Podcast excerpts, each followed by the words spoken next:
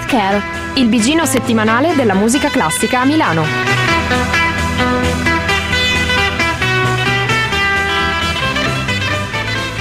Giovani radianti, radiosi, radiatori, radioascoltatori di Radio Statale, sono le 21 e lunedì e questo è Handle with Care. Siamo tornati finalmente, prima puntata del 2016, belli carichi, pronti per un'ora e mezza insieme a parlare come al solito di musica classica. Eh, Fa molto freddo. Fa molto freddo, senti freddo tu fra, c'è, c'è siamo tanto... tutti gelati. Ci siamo un po' gelati, La lontanissima Una voce di Francesco. gelata. che purtroppo siamo con un microfono in meno, diciamo, diciamo Ma le no, cose vabbè, come non è stanno. vero, dai, siamo quelli che siamo. No, perché sembra... non siamo uno speaker in meno, però siamo- ci siamo tutti, nonostante qualcuno abbia nuovi impegni che forse lo deli- di- di- di- mi viene in mente la parola. No, semplicemente ho molto sonno, solo Esatto, questo. Ecco, volevo dire grazie Chiara. Ehm, e quindi, però siamo tornati per un 2016 come, Tito? Fatto, fatto a quartetto, fatto, fatto a fatto noi quartetto. tutto noi quattro, che siamo tanto, tanto contentissimi, davvero tantissimo di essere sempre qui tutti insiemissimo. Che gioia! Tantissimo, qua nel 2016 Eh, la so anche in inglese, francese e tedesco. Che bello! E- e- Partiamo sempre in quattro, quindi direi che, Partiamo in quattro, partiamo in quarta. Il numero magico della puntata. o almeno della prima parte della puntata, andiamo subito con il primo ascolto e questo 4 che ci porta a un appuntamento di domani sera con la società del quartetto e ascoltiamo un quartetto di Mozart. Dai, beccatevelo così.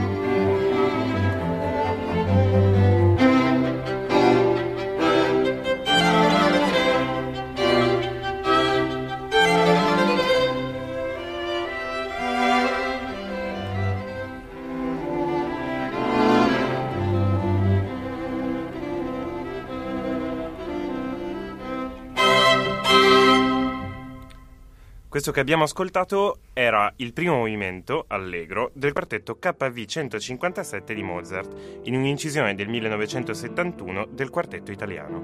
Lo ascolteremo domani sera per la Società del Quartetto eh, martedì, insomma, quindi ore 20 e 30, Conservatorio Verdi di Milano. Il quartetto di Cremona inizia la sua esecuzione integrale dei quartetti di Mozart con il primo appuntamento, poi ce ne saranno degli altri nel corso della stagione che andranno più o meno fino a, mi sembra, novembre, novembre dell'anno quest'anno. Quindi insomma ci saranno un po' di appuntamenti con il quartetto di Cremona e queste esecuzioni integrali eh, dei quartetti di Mozart. Tra l'altro io e Chiara siamo andate anche alla conferenza che ha tenuto il nostro caro professor Cesare Fertolani che nel caso ci, st- ci stesse ascoltando lo salutiamo. Come nella vecchia tra- bella tradizione della radio facciamo anche noi qualche saluto. I saluti. I saluti. Ehm, che ci ha un po', un punto un po' introdotto a questa, a questa rassegna, diciamo così dire, che vogliono fare al, ehm, alla società del quartetto. Sì, un vero e proprio percorso attraverso tutti, tutti i quartetti che insomma Mozart ha scritto nell'arco della sua vita da- dalla più giovine età Esatto. fino alla fine, quindi accompagnano un po' tutta l'evoluzione artistica mozartiana. Possiamo ripercorrere un po' tutto ascoltando i concerti del quartetto di Cremona e in particolare il concerto di domani è proprio il primo, quindi partendo seguendo un'esecuzione cronologica de- dei quartetti, quelli di domani che potremo ascoltare domani sera in conservatorio sono il eh, K80 che è il primo quartetto in assoluto scritto da Mozart eh, e detto anche Lodi Perché lo compose in una locanda tra- andando Niente da Milano a... che- Dove stava A andando? Bologna Da andava Milano a. Bologna. Andava da Non Milano andava a Bologna. piedi da Lodi a Milano, come la famosa... Cos'è da piedi alla De Milano? Non la sai? Andava No. a piedi da Lodi a Milano per incontrare la bella GQG. Ah, ma va? Sono stato battuto in ambrosianità per una volta. Zan Zan. Comunque anche il nostro Wolfgang andava Anche invece Wolfgang questa volta. era a Lodi, ma stavolta non tornava a piedi a Milano e eh, scrisse appunto il suo primo quartetto d'archi, eh, insomma che comunque nello stile di un ragazzino che all'epoca aveva era 14 anni. Sì, Eh, sì, sì, 14, 14 anni. anni, insomma, piccolino.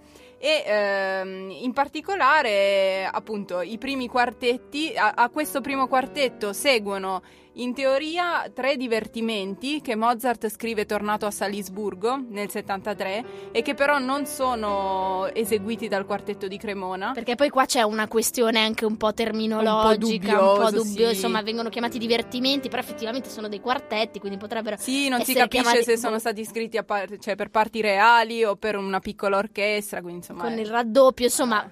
Vabbè, comunque quelli del quartetto di Cremona non li fanno. Però Quindi in teoria... saltano direttamente alla prima raccolta organica di quartetti che, che Mozart scrive tra il 72 e il 73 nel suo ultimo viaggio in Italia, sempre a Milano, quindi sempre quartetti lombardi. Esatto, fine. l'abbiamo ispirato per una certa parte della sua vita. Ma cosa facciamo? Ci ascoltiamo un pezzo? Ma sì, noi faremo...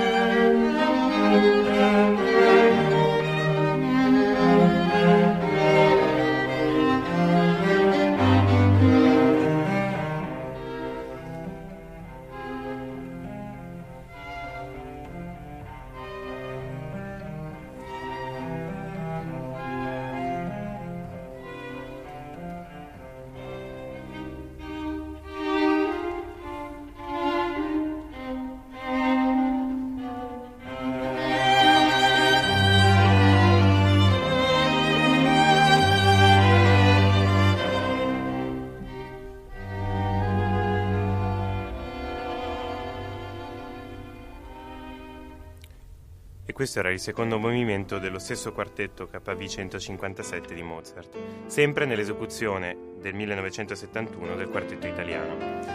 Ora c'è un motivo per cui abbiamo scelto questa incisione particolare, oltre a essere una delle più importanti incisioni dei quartetti di Mozart esistenti sul mercato, e anche perché questa settimana è venuta a mancare Elisa Pegreffi, che era il secondo violino del quartetto italiano, moglie di Paolo Borciani, primo violino, e, e, appunto è mancata lo scorso giovedì. Con lei è morto l'ultimo componente di questo grande quartetto che è stato sicuramente la vetta più alta mai raggiunta in questo paese per la musica da camera. Come ricordarlo meglio, insomma, se non facendo ascoltare una loro registrazione e andiamo avanti a parlare di questi quartetti di Mozart, questo KV157 fa parte della raccolta di sei quartetti composti a Milano. Proprio Wolfgang, dicevamo, era qua per, per il suo Lucio Silla che gli avevano commissionato, appunto. Era il suo ultimo viaggio in Italia, siamo tra il 1772 e il 1773. E questa è la prima raccolta organica, diciamo, questo KV 157 fa parte della prima raccolta organica di sei quartetti composti dal, da Mozart. Abbiamo appena ascoltato il secondo movimento, che eh, da cosa da sottolineare è che è in minore, che è una cosa un po' strana, perché generalmente i quartetti venivano appunto composti interamente in modo maggiore. Eh, questo movimento invece l'andante è in Do minore e ricorda più di altri un'aria d'opera, in modo particolare grazie alla linea flebile del primo violino. Questa precede per la maggior parte del tempo sopra ad un accompagnamento gentile, cullante, tranne in alcuni momenti in cui tutti e quattro gli strumenti ripropongono il tema all'unisono. Diciamo che Mozart sembra voler dare più importanza al mood generale più che ai singoli temi attraver- che vengono esposti attraverso armonie ricche e che a volte modulano in modo stupefacente e con quel ritmo cullante non lontano da quello di una barcarola, possiamo dire, anche se in realtà è una forma che si sarebbe sviluppata all'inizio del secolo successivo. Uh, con questo concludiamo nostra, i nostri speaking sul... Uh, sul quartetto di Cremona che eh, sarà protagonista domani sera alle 20.30 al Conservatorio G Verdi di Milano. Vi ricordiamo che i biglietti, se non sbaglio, under, per tutti gli under 30, se non erro, sono a 5 euro. O forse under 26, non ricordo. O under 26. Comunque a Insomma, 5 euro. Se non siete vecchi come Fra, potete entrare a 5 euro. Detto questo... Io entro in sciopero. Ecco. Detto questo, andiamo avanti sempre sul tema del 4, perché stavolta, questa, questa, prima parte di puntata, ci siamo un po' ritrovati a giocarcela su questo numero. E andiamo con un altro ascolto, dai. Bella figlia dell'amore, schiavo son dei pezzi tuoi, colum detto sol tu puoi, le mie pene, le mie pene consolar. Pa pa para pa pa pero, pa pa para pa pa pero. La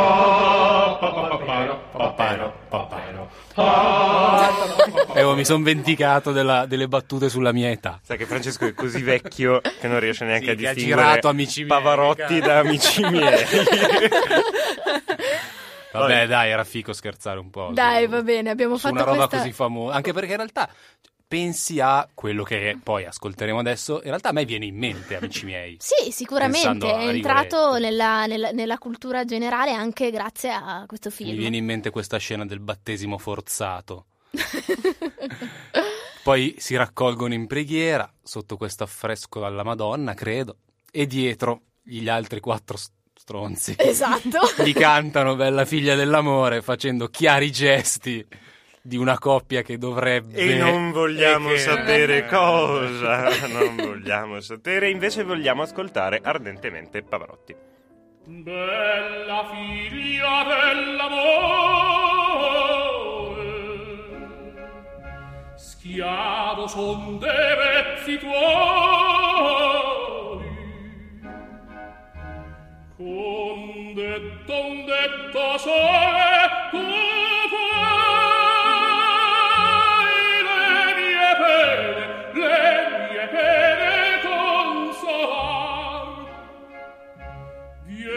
mie senti del mio cuore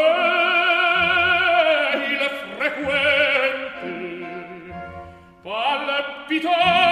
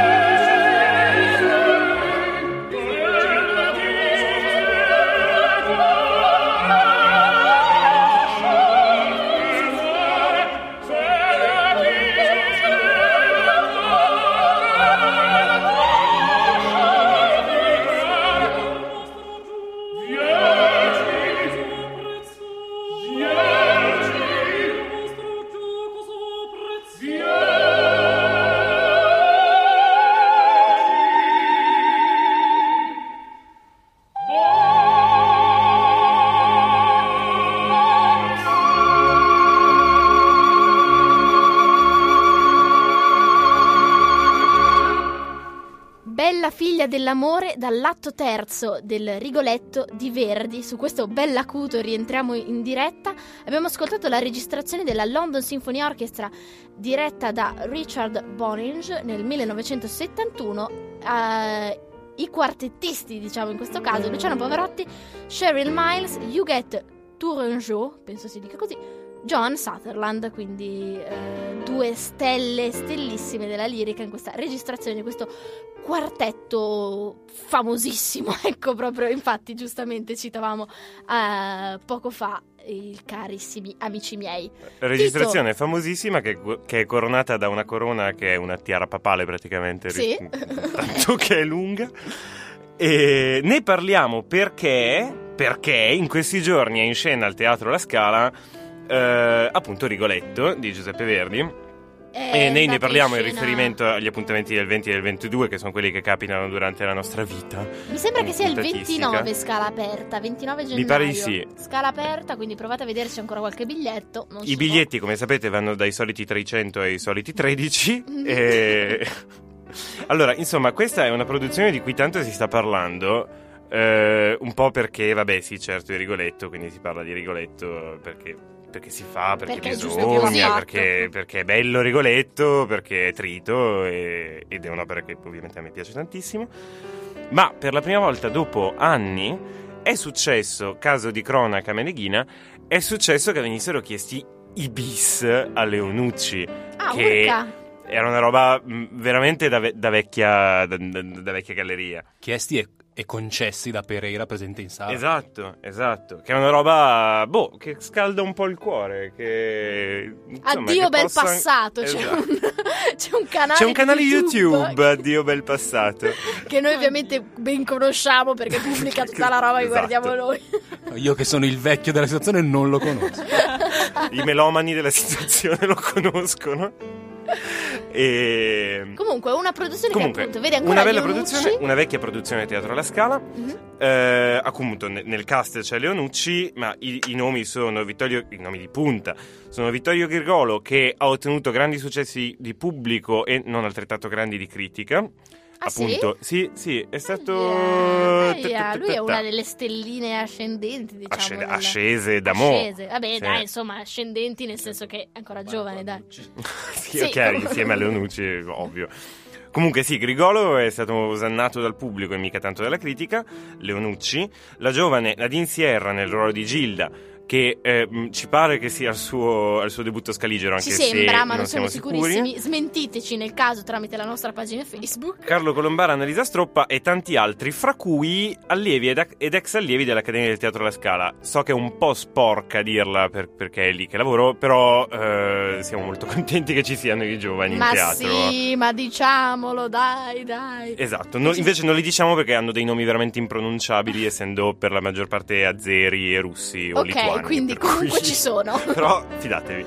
Tra l'altro Leonucci è tipo, eh, leggevo, è la 514esima volta Che che, fa- fa, che Rigo- fa eh, Rigoletto. che fa Rigoletto. Tu sì. pensa quanto si diverte. Madonna. E invece pare che sì, pare che gli piaccia, almeno dice che gli piace ancora come la prima volta. Eh, beh, dai, insomma, è decisamente il suo cavallo cavallo di battaglia. No, però un po' è identificato anche proprio la sua faccia Sì, col è personaggio. proprio, ormai. è proprio È rigolettissimo. proprio, è proprio identificatissimo. Quindi noi ci crediamo tanto e ascoltiamo Prokofiev. Dai, andiamo avanti. Anzi, no, aspettate, No? però, volevo ricordarvi di guardare, a proposito di questo quartetto, un film Ah, molto sì, carino. sì, certo. Che si chiama The Quartet, che è un film inglese, credo che è uscito un po' Una di decina anni d'anni fa. forse, Una eh? decina no, Meno? dai, meno, meno. Qualche anno fa comunque, e c'è una bellissima Maggie Smith, tra l'altro di cui sono una grande fan, insomma comunque è ambientato in questa casa di riposo per ex musicisti. E... A Casa Verdi della Cornovaglia. esatto, in cui bisogna fare questo recital alla fine, poi vengono fuori i soliti Intrighi amori, cantanti. intrighi, cose sotto palco, ecco, diciamo così, o dietro il palco. Ehm, però insomma c'è poi alla fine questo recital in cui questi, qu- queste quattro vecchie star, diciamo, questo- in questo quartetto appunto da Rigoletto e, E alla ce la lo faranno, fanno. alla fine lo fanno ma non lo sentiamo però Non lo fine, dico sentiamo, così. arriviamo fino al Badabad Broom del- del- Esatto. dell'orchestra. Ed è con que- dopo questo consiglio cinematografico andiamo avanti e ci ascoltiamo Prokofiev. Thank Stop.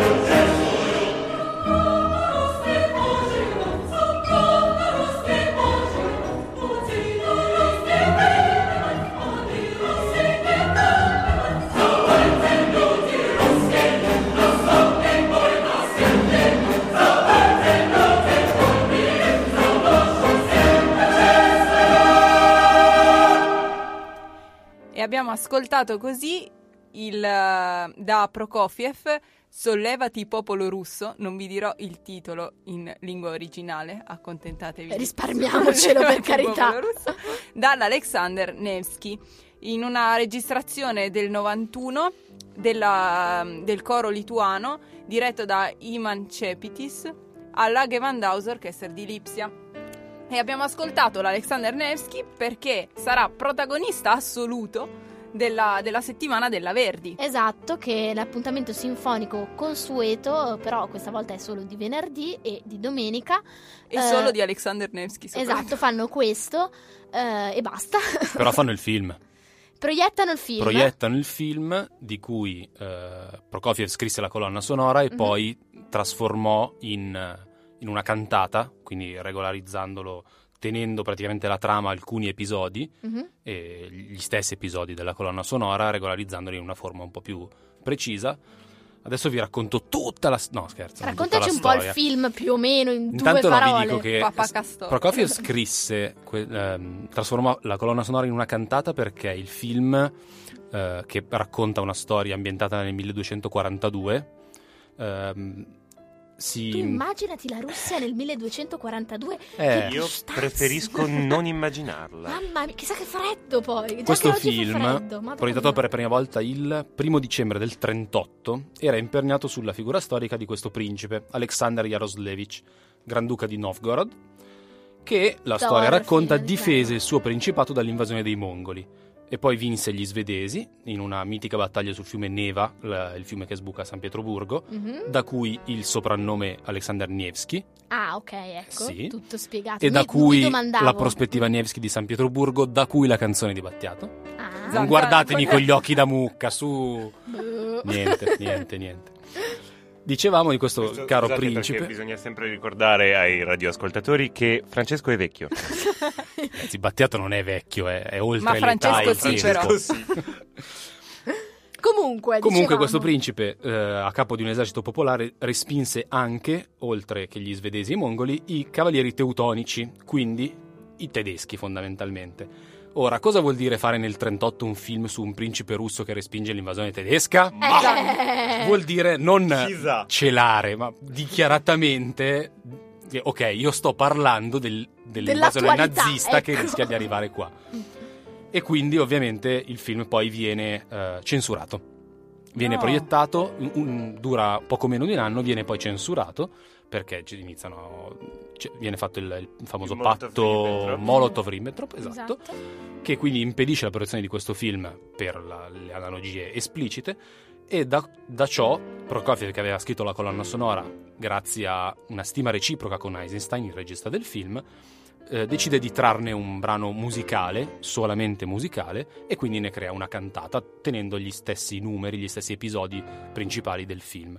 Quello che abbiamo ascoltato è l'episodio appunto titolato Sorgi popolo russo, quindi un coro in cui Che ci ha dato un po'. Ci ha, da- ci ha gasati un po'. È comunque. un'esortazione corale appunto a combattere banalmente per scacciare l'invasore, quindi il carattere eroico, molto pathos, uno spirito guerriero, temi ovviamente semplici perché l'esercito è un esercito popolare, il carattere appunto popolaresco, però l'orchestrazione è di tutto rispetto.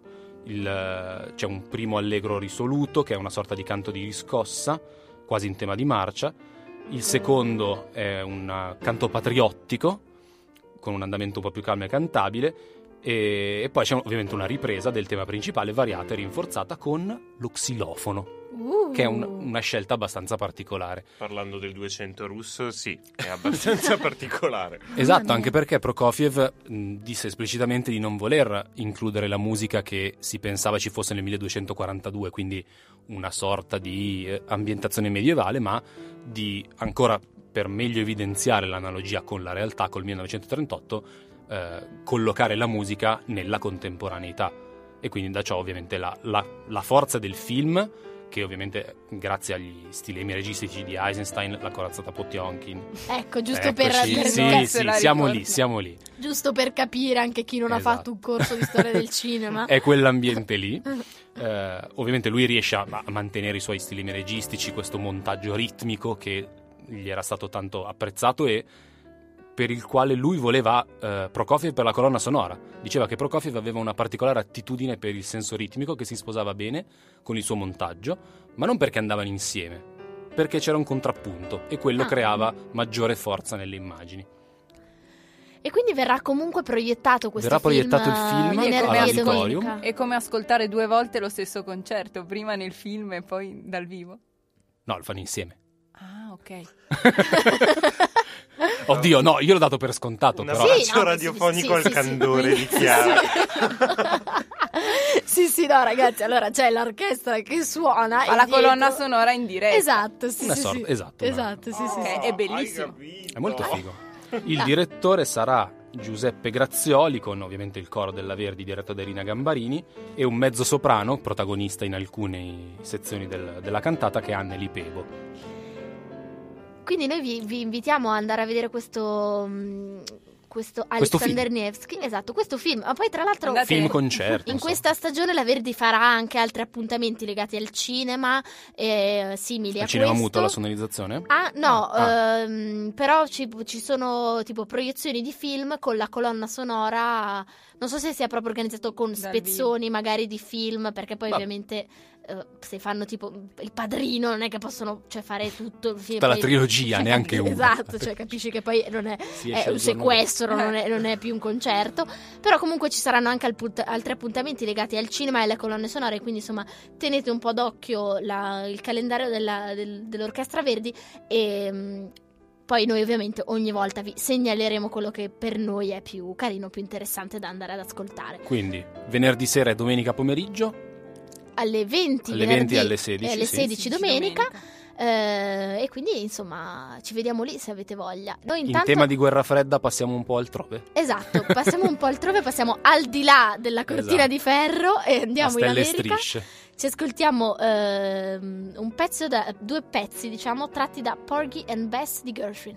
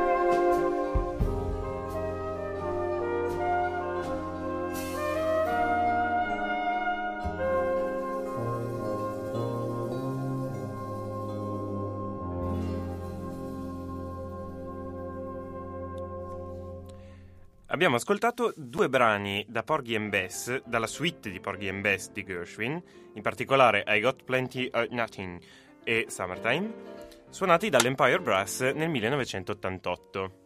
Li abbiamo ascoltati perché domenica 24 gennaio alle 16 al Teatro alla Scala ci saranno gli ottoni della Scala in questo concerto appunto solo per ottoni, con- quindi con degli arrangiamenti diciamo ehm, ad Ad hoc, ecco diciamo così. Eh, in programma Gershwin An American in Paris, eh, di Aquilanti Swing by the Duomo, An American in Milan, che è un pezzo che vorrei assolutamente sentire. Corriamo tutti alla scala solo per questo. bello. Comunque biglietti tra i 18 e i 6 euro, quindi fattibile, ecco, se vogliamo sentire questo Swing by the Duomo, siete curiosi. Ancora Gershwin con la suite a Porgy and Bess e ancora Gershwin Rhapsody in Blue, sempre arrangiamenti del primo e dell'ultimo brano di Roberto Holzer. Qui eh, è il momento del dedichino radiofonico Dici? al nostro caro collega Giulio Gipsy Crespi. Potrebbe essere la volta che andasse, che andava, che andrebbe a un concerto di musica classica, visto che... No, ma era venuto a vedere la Giovanna d'Arco con noi. Era venuto eh? a vedere Sì, la Giovannona? Sì, sì. Oh, aveva, aveva resistito. Comunque ci ha significato che, che Gershwin ci piace e, e noi siamo contenti che ci piace Gershwin. Porgy and Bess è stata un'opera che ha avuto una nascita un po' difficile. In primis non è stato facile trovare un intero cast di cantanti lirici afroamericani nell'America degli anni 30, insomma. Eh, la musica classica è sempre stata un po' ad appannaggio dei bianchi per eh, buona parte del- Novecento e sicuramente per la prima parte del XX secolo. Quindi insomma cantanti lirici afroamericani insomma non è che ce ne fossero proprio ah, come se piovesse. Oltretutto era una storia completamente ambientata all'interno della comunità nera e il soggetto non era ben visto proprio da tutti e anche reperire i fondi per i primi alli- eh, allestimenti non fu facile, tanto che Gershwin si esibiva anche live in radio, proprio alla NBC, per raccogliere quanti più soldi possibile. Lo pagavano e appunto li metteva da parte per la sua messa in scena di Porgy and Bess. Ci sono tra l'altro delle registrazioni preziose molto affascinanti che si possono trovare su YouTube e mm, ce n'è anche una in cui viene proprio presentato Porgy ehm, and Bess suonato al pianoforte poi con anche alcuni stralci orchestrali, tra l'altro tutto live perché una volta sapete che agli albori della radio tutto era suonato in studio e quindi qualunque cosa si ascoltasse era, era proprio live music eh, come mm, e non ovviamente registrata e poi mandata in onda. Questa è una piccola precisazione che è giusto fare. Dalle parole di, mh, dello stesso Gershwin, lui definisce Porgy and Bess una favola eh, folk. E, mh, insomma, lui voleva mettere in scena che, quella folk music che la gente canta naturalmente, insomma, abitualmente. E mh, quando però iniziò a comporre proprio, proprio la musica per quest'opera, decise di no- non usare dei, dei temi o del materiale appunto musicale folk già conosciuto, ma ovviamente di ehm, comporre qualcosa ex novo, ma comunque eh, di ispirato. E quindi dice: I wrote my own spirituals and folk songs. Ehm, questo comunque rimane della eh, folk music che diventa allo stesso modo però opera, quindi vera e propria eh, forma operistica e quindi Porgy and Bess, almeno definita così dal suo stesso autore, è proprio una opera folk, possiamo dire così. Noi la sentiremo in questo arrangiamento per, in questi arrangiamenti per soli ottoni, che sicuramente so- insomma, associa un sacco, appunto, anche per così dire, solo per familiarità d'orecchio al- all'immaginario legato anche a Gershwin. Quindi sarà sicuramente un appuntamento molto, molto, molto interessante, molto, molto speciale, molto speciale si dice. No, lo è so. speciale anche per un altro motivo, perché in realtà è. Ne abbiamo parlato, ma è un concerto per i bambini. Ah, La non sca- sapevo esatto. questa cosa. Fa parte di questa piccola stagione interna di concerti per i bambini. e, mh, con la, ri- la direzione di Brian Richard Earle al pianoforte Andrea Rebaudengo, la parte meno di 18 anni entri al prezzo simbolico di un euro col documento Mhm. e che gli adulti possono entrare solo accompagnando un minore. Ah, Eh, sì. quindi noi Quindi se volete andare a vedere il andare un concerto, un rapite un nipotino. nipotino, un cuginetto, convincetelo che tanto il concerto mi sembra abbastanza fico. Sì. Gli, lo portate a fare un giro alla scala, a mangiare non so, co- Mm. qualcosa di inverna, un vin brûlé, Mm. non bere un vin Una brûlé. cioccolata calda, dai, insomma, meno di 18 Francesco. anni. Allora, Ma no, andiamoci subito all'alcolismo. No. I dolcetti Io che porto- carnevale. Io che porto, se porto i miei cuginetti, i miei cugini, insomma, vin brûlé per me e voi se volete assaggiare, assaggiate. Ah, Matilde, Andate a l'educazione. giocare al volano, è questa la scena. Ah, la paideia a casa Stringhetti. Comunque, abbiamo finito un po' gli appuntamenti di questa settimana. Vogliamo inoltrarci verso il nostro approfondimento che caratterizza sempre la nostra ultima mezz'ora. Questa sera abbiamo un altro, diciamo, triste eh, avvenimento avvenuto appunto questo, questo gennaio. eh, è venuto a mancare Pierre Boulez. e non solo lui. Non solo lui, ma poi facciamo, dopo facciamo Dopo il facciamo, ricapitolo. L'elenco. Facciamo Che ci l'elenco. tengo. È stato un mese mm, veramente tosto. Esatto. Come si leggeva in giro 2016, sei cominciato un po' di merda. Esatto. Noi ascol- invece ehm, andiamo, ci ascoltiamo eh, appunto per parlare di Pierre Boulez, ci ascoltiamo la introduzione dei suoi répons.